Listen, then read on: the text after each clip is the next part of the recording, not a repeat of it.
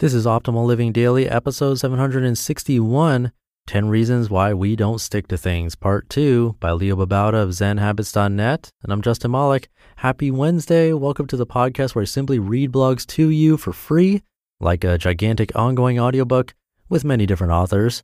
Today's post being a continuation from yesterday. But before we get to the post, this episode is brought to you by LinkedIn Learning the online learning platform with thousands of expert led video tutorials to help you build your business, tech, and creative skills. LinkedIn Learning now features content from lynda.com, the leader in online learning for the past 20 years. For free 30-day trial, visit linkedin.com slash optimal and start achieving more today. Again, today's post is part two from yesterday, so if you're new here, you'll probably want to hear yesterday's episode first. But if you're all caught up, let's get right to it and continue optimizing your life. 10 Reasons Why We Don't Stick to Things, Part 2 by Leo Babauta of ZenHabits.net. Overcome these barriers, get better at sticking to things. Number one, take it super seriously. Is this important enough to commit to? Do you really want it enough to push into discomfort when things get difficult? Consider this for a moment or two before deciding to try to stick to something. Then give it the effort that something important deserves. Write it down. Make a plan, even if it's just a short one. Commit to someone else. Set up reminders. Have a time when you're going to do it every day. Clear a space to do that. Set things up. Don't take it lightly. Number two, make sure you don't forget. How will you remember when the time comes to do it?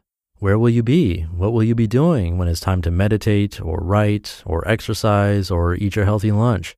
Put a reminder note or other visual reminder there. This is really important because as we start to do something new, it's too easy to forget.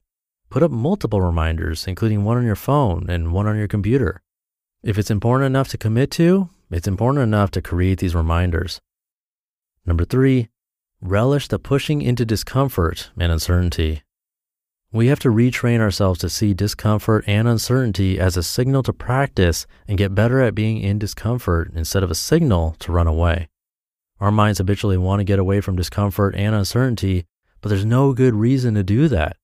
We won't die or be hurt because we're eating broccoli or doing a few push ups, unless you have a serious medical condition, of course. Always check with a doctor if you do. There's no need to panic and run when we're uncomfortable. Instead, we can even start to relish this practice opportunity to see it as a delicious experience of getting better at something, of learning and finding a way to open up to discomfort. Number four, see temptation as a signal to practice. In the same way, each time we have temptation, we can train ourselves to see it as a signal to practice staying in discomfort without needing to relieve it by giving in to the temptation.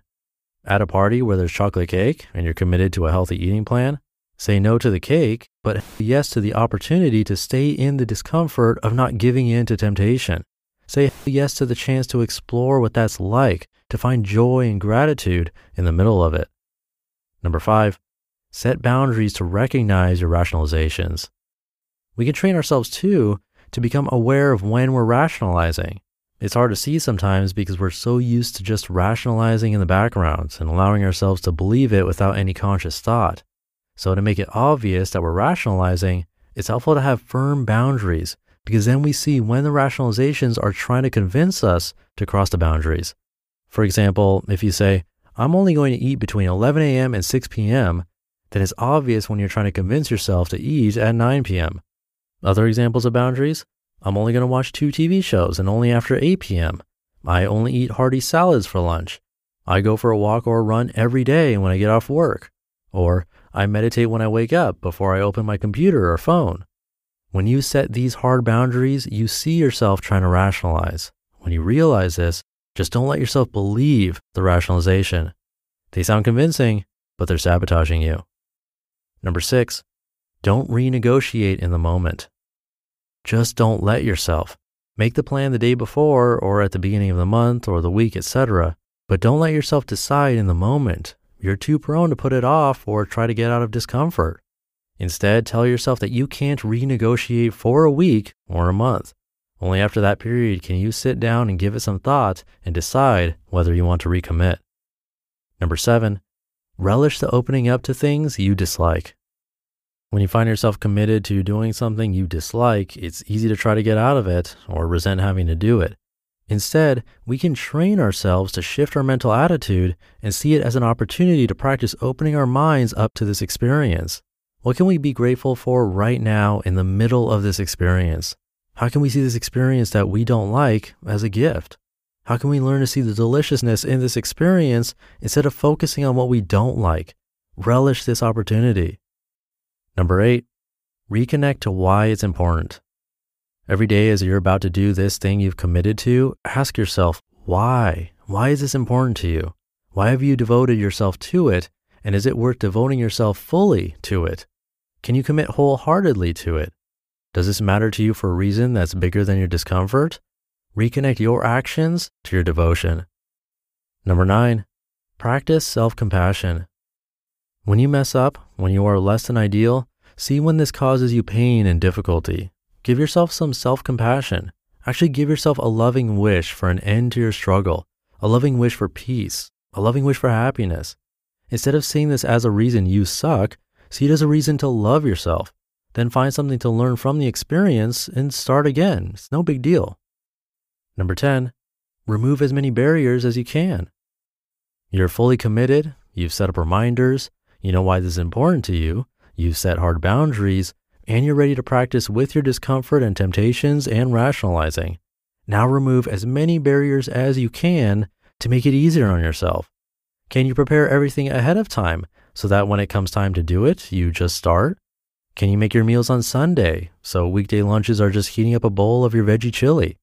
Can you get your yoga mat and clothes ready along with music or a yoga video so that when you're done with work, you can just change and press play? Can you remove distractions the night before so that when you wake up to write, there's just you and your writing program and nothing else? Find your barriers and remove them all. Eliminate all excuses to start. I believe that if you implemented these steps, you'd be much better at sticking to something. What do you want to stick to for the rest of this month, for each month next year? Consider them now Figure out why they're important to you and whether that's an important enough reason to push into the discomfort of being consistent. Then commit yourself fully, wholeheartedly, with all of your being. You are worth it. You just listened to part two of the post titled 10 Reasons Why We Don't Stick to Things by Leo Babauta of ZenHabits.net. And this episode is brought to you by LinkedIn Learning, now featuring content from lynda.com, the leader in online learning for the past 20 years. LinkedIn Learning is for problem solvers, for achievers, for people who want to make things happen. Maybe you want to master Excel or overcome procrastination or design a website. Everything you need to accomplish more is on LinkedIn Learning. If you're looking to lead a more productive and efficient life, LinkedIn Learning has courses on overcoming procrastination, time management foundations, and personal effectiveness. They also offer quick tip courses for software like Outlook, Excel, and QuickBooks to boost your productivity. LinkedIn Learning has courses for all experience levels covering a wide range of technical skills, creative techniques, business strategies, and more. Overcoming procrastination is probably the most common problem I hear from listeners, so I checked out the Overcoming Procrastination course. It goes over the reasons why we procrastinate. And it's great because you can learn at your own pace, going either from start to finish or skipping around. It's up to you. There are no hidden charges or upsells. Access all the courses you want, all for one monthly price. It's available worldwide. Learn from anywhere, from your computer or tablet or mobile device. We've got a special deal for you. You can get a free 30-day trial with LinkedIn Learning today by visiting linkedin.com slash optimal. That's linkedin.com slash optimal, all lowercase. And we thank them for sponsoring this podcast. I'm going to leave it there for today. So have a happy middle of the week Wednesday, and I'll see you tomorrow where your optimal life awaits.